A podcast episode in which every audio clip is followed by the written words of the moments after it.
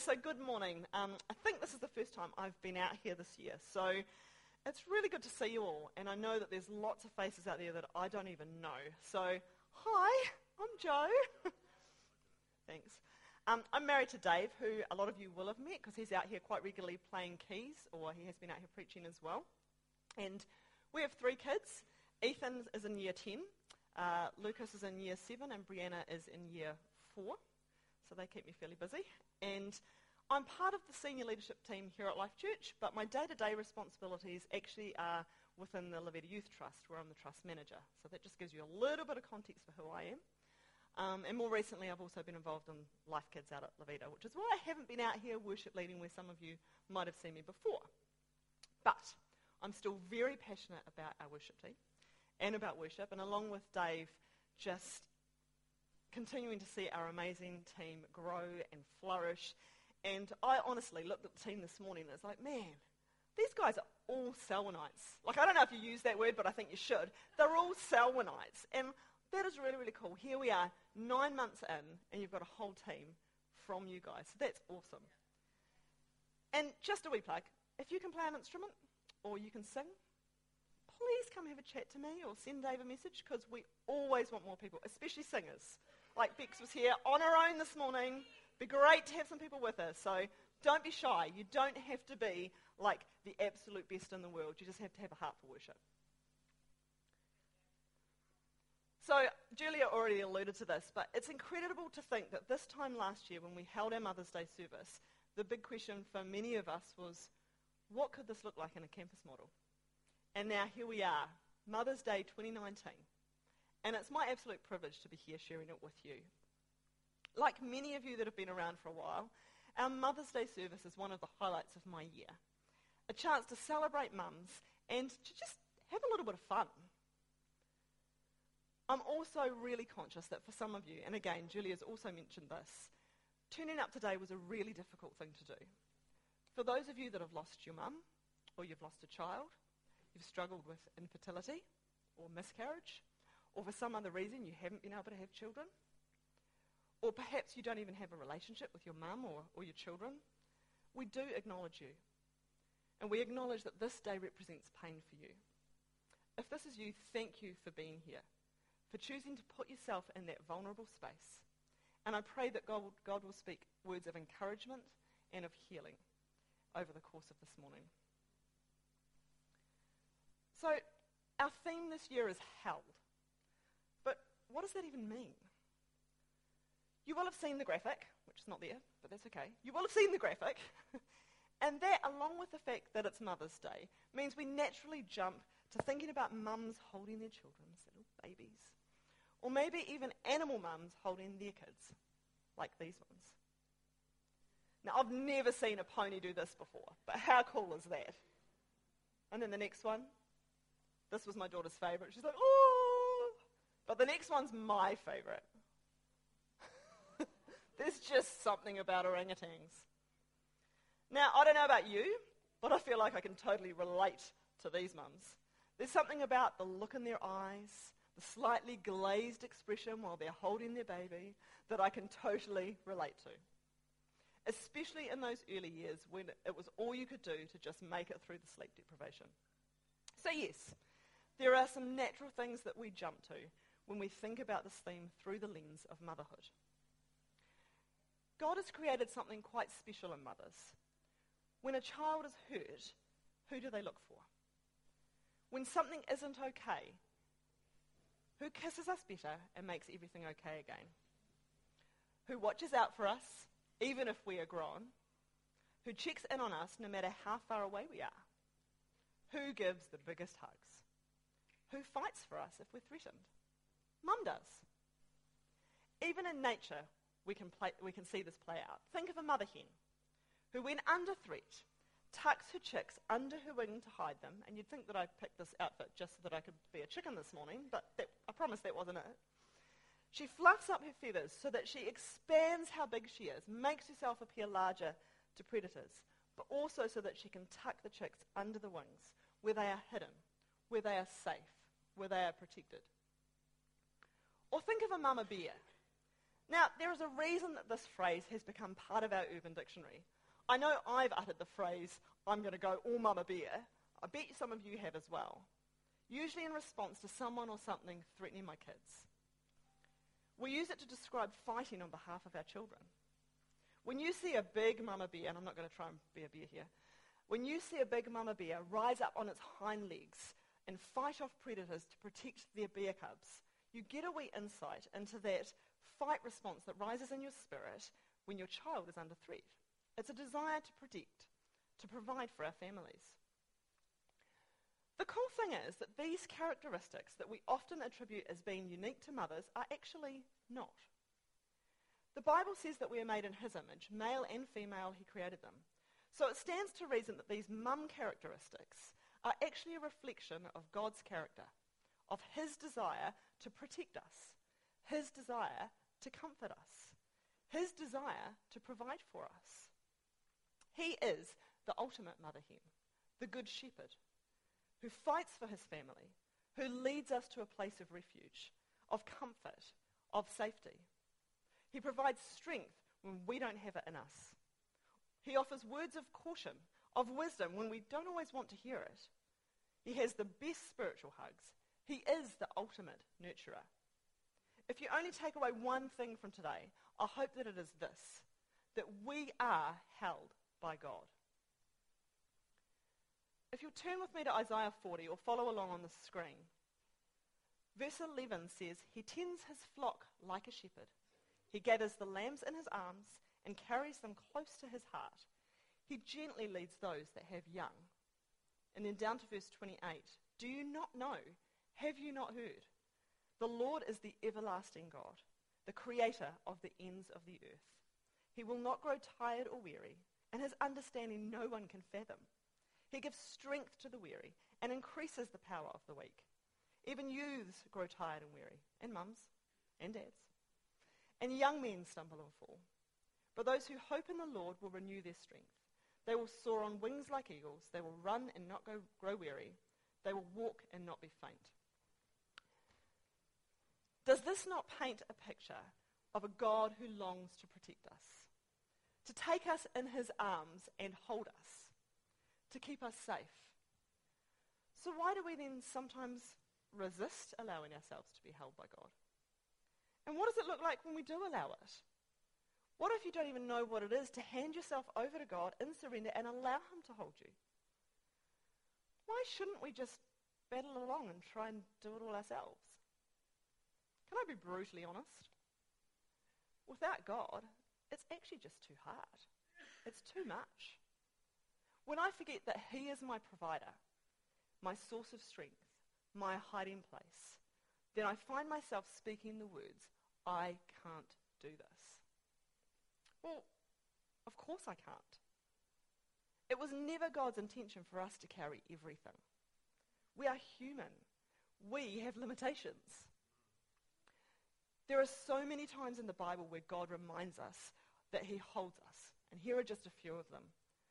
Psalm 91 verse 4 says, He will cover you with his feathers, and under his wings you will find refuge. His faithfulness will be your shield and rampart. If that doesn't say mother hen, I don't know what does. In Deuteronomy 32, he's speaking about um, the Israelites here, but in a de- desert land he found him, in a barren and howling waste. He shielded him and cared for him. He guarded him as the apple of his eye, like an eagle that stirs up its nest and hovers over its young that spreads its wings to catch them and carries them aloft. Psalm 94, verses 18 and 19. I cried out, I am slipping. But your unfailing love, O Lord, supported me. When doubts filled my mind, your comfort gave me renewed hope and cheer. Isaiah 41:10 So do not fear, for I am with you. Do not be dismayed. I am your God. I will strengthen you and help you. I will uphold you with my righteous right hand. And in verse 13, for I am the Lord your God, who takes hold of your right hand and says to you, do not fear, I will help you. Wow. And these are just some of the verses that show us how much God wants to hold us. To remind us that he is with us. How easy it is for us to forget, as it tells us in Ephesians 3, how wide, and long and deep and high is the love of Christ. Even when it feels like it is too painful, even when it feels like it is too big or too hard or too scary, God is there. He cares for you and he longs to hold you in his arms. You know, other than what Jesus did on the cross, which is pretty big, and carrying everything for us, for me, there is no greater demonstration in my life than when I was in my teens and probably into my early 20s, where that whole idea of God holding us became real. Many of you won't know my story, but when I was 16 years old, hold it together, my father was tragically killed in a river accident. If there was ever a time when I needed to be held, it was then. I'm the middle child and was the oldest at home with a younger sister and two foster siblings. My older brother and sister were both married and living in their respective homes, and my older sister was due to have the first grandbaby any day, had him a couple of weeks later. And I felt a huge weight in, in being the eldest at home and being of an age where I could see how much it affected everybody else. When I reflect on my journey of grief over the several years immediately following, and the reality is that grief is not that short, and it's not really defined by time. I'm still caught out, like now, by the odd memory or significant date. But when I reflect on those first years, I am overwhelmed by how much and how often I know God held me in his arms. There were times alone in my bedroom where I poured my heart out to him and he met me there. There were times when I couldn't see the way through and I cried out to God and he met me there. Where I was grieving the loss of my natural father, I was being comforted by my heavenly father. So many people said to me how strong I was or how amazingly I was coping. And some of this, I think, was actually just out of sheer stubbornness because I looked at my mum and I looked at how much she had to carry and I just wanted to make it better for her. But the reality was that I was only able to do that because of Christ in me. Sorry, excuse me. when it says that he will turn your mourning into joy, it is not just some glib statement, but a recognition of the fact that our joy is not circumstantial. It is not based on what we are journeying in the natural, but in the fact that we are held and loved by him. Many of the verses that we just read were ones that felt like they had been written just for me. I don't know how many of you picked up on the lyrics of the song that we just had with the, all the kids with their signs. It's really hard to be thinking about those words while you're seeing all the kids with their cuteness. But the whole idea of it is that while we are holding our family, while we are holding others, He is holding us. When I listen to those words and then I think of my mum and the journey that she was on while she was trying to carry our family, it just about undoes me. All the while, she was just crying out to her Saviour, help me get through. Mum, in case you ever listen to this, thank you. It is a truth, though, that we can all embrace. It is in His strength, in Him carrying us, that we are able to do all things. Thank you. Excuse me a minute.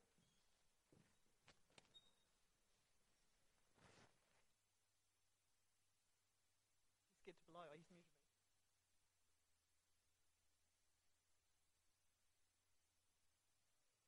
all right, okay.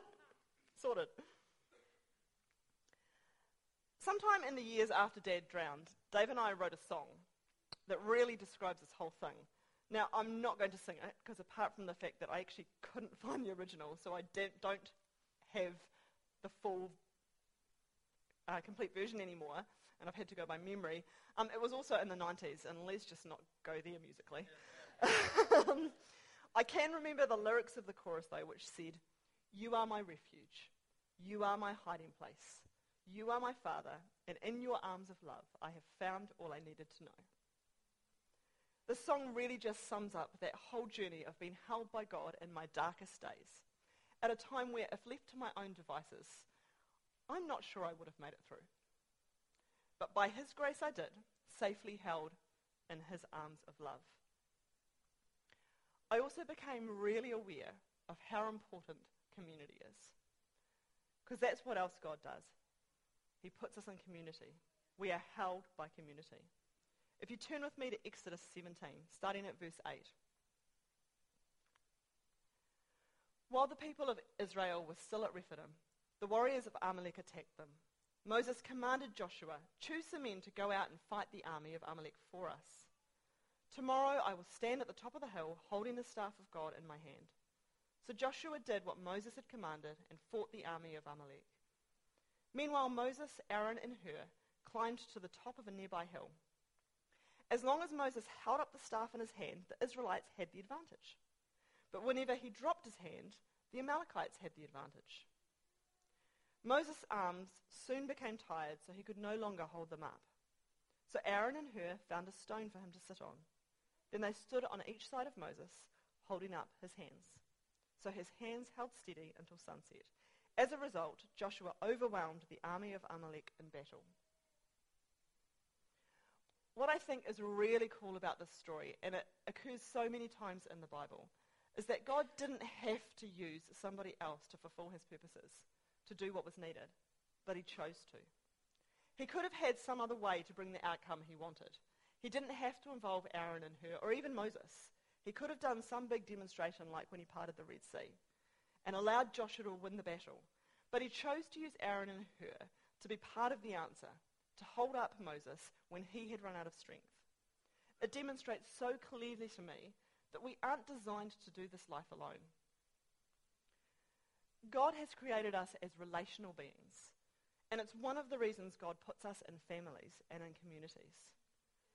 Psalm 68 6 says he sets the lonely in families.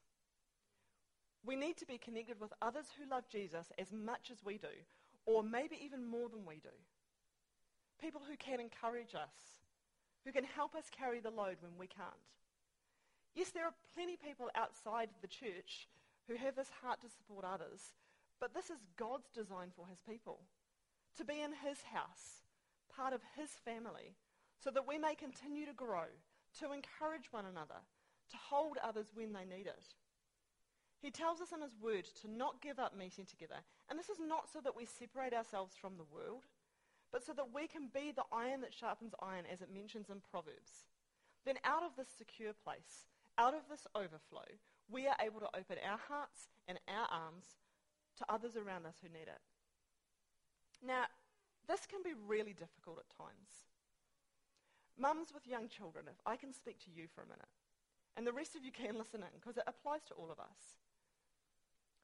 But mums, there is nothing more isolating than being at home with young children, unable to get a moment to yourself, or perhaps the only adult company you're seeing is your other half when they get home from work. It's tough, especially if the kids get sick, or the husband. I'm not quite sure what's worse. And sometimes it's actually just a bit boring. Now, it's okay if you feel that way, and you're probably thinking, boring? What are you on about? For me, I had numbers of times when Ethan was a little baby and sleeping, and the jobs were done, and I just wanted some company. I thought that people would come and visit, and they didn't. Other than the occasional short visit from grandparents taking a very out of the way detour on the way home, just so they could see their grandchild, I had very few people that would pop in for a visit, especially during the day. I'm, in case you haven't picked up on it, extremely extroverted. On a scale of introversion to extroversion, I'm like way out here. So to go from like an office plan, open plan office environment where there were always people around, someone that I could talk to, someone I could connect with, someone I could have lunch with, to an environment where it was just me and the baby, It was a bit of a shock. I'd wanted to be a mum for as long as I could remember. So it never occurred to me that boredom and loneliness would be one of the things that I would feel. But there were times, and it wasn't that he was a brilliant baby and slept all the time, don't get me wrong, But there were times between the copious amounts of washing, the screaming reflux baby who I'd just missed that opportunity to feed before he got too overwhelmed, and all the other jobs that needed to be done around the house. There were time between all of those where he slept, and I just craved company. And that didn't really change with subsequent children. The logistical difficulties of getting young children out of the house so that you can spend time with others sometimes seems too hard. But whether you're an extrovert or an introvert, I encourage you, do what you can to ensure that you have friends around to support you. Invite people over. Don't assume, like I did, that they will just come. Go out to a playgroup like Connect or Craft Group. Find ways to meet up with other parents and make connections. Sometimes I went to Craft Group and I didn't make a single thing, but it gave me the space to connect with others or just gave me the emotional break that I needed to refuel before heading back into the Lego building, Star Wars obsessed house of chaos. Make sure that you are in a life group. It can be really hard to juggle that with young kids, but it is so worth it. Whether you do it by getting a babysitter, and that's not always easy, or by taking turns going, or you could always host one, or if you're feeling really brave, you could have family like life group like we do, where all the kids are welcome. It's messy and it's loud, so it may not be for everyone. Sometimes I wonder if it's for us, but that's okay. But it gives you an opportunity to connect with others, with others who love Jesus and can help you in those moments when you just don't know what's going to happen next. Isolation on top of the hard job of being mum can make things just really overwhelming. And it's really important to have trusted people in your lives that you can share those feelings with. Especially if on top of all of that you're struggling with the whole thing of what does my life look like now? My ministry felt like it was on hold. I was absolutely dedicated to raising my kids, but I was also missing the ability to serve on the teams like worship that I had done in the past. Students, it can be similar, a similar situation for you, especially if you've moved into a new town or area to study and you don't really know anyone. Make sure you take the first step to connect with other young adults, join a life group. Don't fall into the trap of immersing yourself in an environment. Where study, which is really important, don't, don't get me wrong here, but where study is so all consuming that you find that you are spending more time in isolation and don't have the friends and family support around you when life gets pressured. The challenge to all of us here, and from what I hear, it's actually something that you guys out at Selwyn do really well, is to always be looking out for the people who are new, who are slightly on the outer. Invite people into your lives, your homes, and be part of the community that God desires to use to hold one another. Because in all of this, I think we are held for a purpose. The word hold means to carry, to keep in position, to hug someone, to stay in close contact, to bear someone's weight. If you think about each of those meanings, they are all indications that they are needed in order for something to happen. When you hold something, you don't generally, you, you do it for a purpose. You don't generally hold something just because. You don't hold a flag and then not wave it. If you're carrying something, it is generally to get it from one place to another. If you are holding something to keep it in position, it's to ensure that it doesn't end up in the wrong place, to prevent malfunction or injury, for protection. If you are hugging someone, it's often to provide comfort or emotional connection and support. If you are staying in close contact with someone, it's to show strength, solidarity. And if you are bearing someone's weight, it's usually because someone's hurt themselves and they can't walk, or because they can't hold their own weight and it's needed to get them somewhere or something. We don't just hold things for no reason. Our ultimate purpose is to love God and to love others, to, to share Jesus with others so that they may experience his love for themselves. If we get derailed or distracted by the things that we are facing or experiencing, then ultimately we won't be in a position to fulfill our greatest purpose. We're also all also individually called by God, and He has a purpose for every one of us. His desire is for us to lead an abundant life, a life where we get to experience the full extent of His purposes and His plans for us. It's the whole reason why we are held by God. And the whole reason why He places us in communities to be held and to hold others. The devil will take any opportunity he can to capitalize on these situations, on our weaknesses, to speak lies and tell us we aren't good enough. We can't do what is needed. And this is why it is so important to position ourselves where we are not tempted to just try and do it alone. What situations can you bring to mind of a time where you can recognize that God in some way was holding you? The reality is, is that He does it every day. Every single day. Sometimes we just don't acknowledge it, or we don't recognize it, or we don't even allow it sometimes. We can get fixated on dealing with this situation on our own, or we're so surrounded by whatever it is that we are going through that we can't see past it. We can't see past our pain. We can't see past whatever it is. Or all we can see are our own failings and weaknesses, and it completely obscures our vision. So, how do we ensure that we are in the best position to be held by God? Number one, be real. There is a need to be vulnerable when we surrender to Jesus. Often we think of surrender as being the stuff that, that we're good at. But if we really want to allow Him to carry us, then we need to acknowledge our weaknesses. This doesn't come naturally. For many of us, we have a British stiff upper lip mentality, or the Kiwi she'll be right attitude. You may have other cultural influences that help you or make you need to, to keep a brave face. 2 Corinthians 12, verse 9 to 11 says, But he said to me, My grace is sufficient for you, for my power is made perfect in weakness. Therefore, I will boast all the more gladly about my weaknesses, so that Christ's power may rest on me. That is why, for Christ's sake, I delight in weaknesses, and insults, and hardships, and persecutions, and difficulties. For when I am weak, then I am strong. Paul's intent here is not for us to go around saying, Woe is me, I'm so useless, I can't do anything. It's about acknowledging what we can't do and being humble about what we can and allowing the power of Christ to be glorified in us. It's surrendering, surrendering the whole lot so that God can do what only He can do. At times, I've been the queen of fake it till you make it. But this doesn't help anyone. There are no prizes for hiding your pain. None.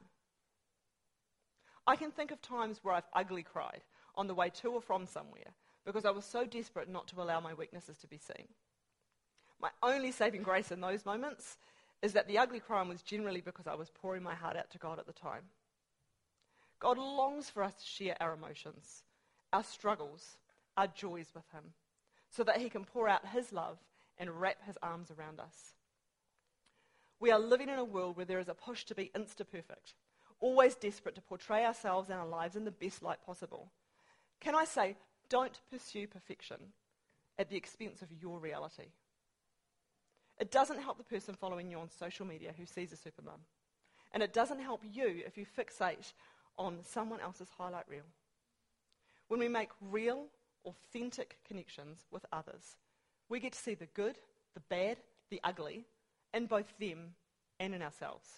So be real, be authentic with God and with others. And then once you've done this, accept help. When you say yes to offers of help and support from others, you are allowing God to use them in your life. We are blessed to be a blessing. Don't be the reason someone else doesn't get to be the blessing. Sometimes the hardest thing to do is accept help that you would rather not let on that you, let on that you need. But not only does God want to hold us in his arms, but he created our communities to physically hold us. Accepting help is a logical step in being real and authentic, but it is also a step of faith. As the team comes up, let me just finish with this. The answer to our every cry of I can't is his cry of I am. When Jesus went to the cross, he demonstrated the ultimate act of holding us.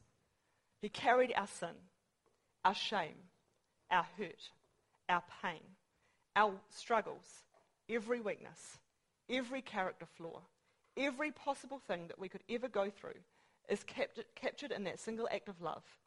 And God has already won the victory. His desire is simply that we turn to Him, that we raise our hands in surrender, so that He can pick us up and hold us as a loving Father, as a good shepherd, a mother hen. So I encourage you, whatever your situation, let your first response be to turn to Him. Ask God for help. Get connected. Love others. Allow God to demonstrate His power, His glory, His strength, His promises in you and your situation. Let His words be louder than the voice in your own head as you allow yourselves to be held.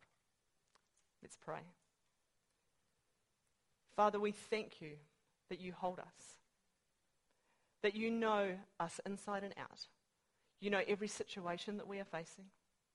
You know every thought that we have, every doubt that comes to mind.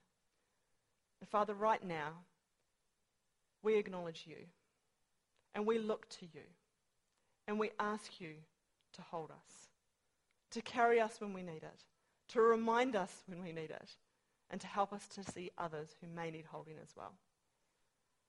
Help us to know your love. For anyone here who right now is in the midst of something that they can't see past, Lord, I ask that your Holy Spirit would just really minister them in this moment. That they would understand the reality of your love, your overflowing, overwhelming, all encompassing love that desires to surround them. In Jesus' name, amen. Thanks, team.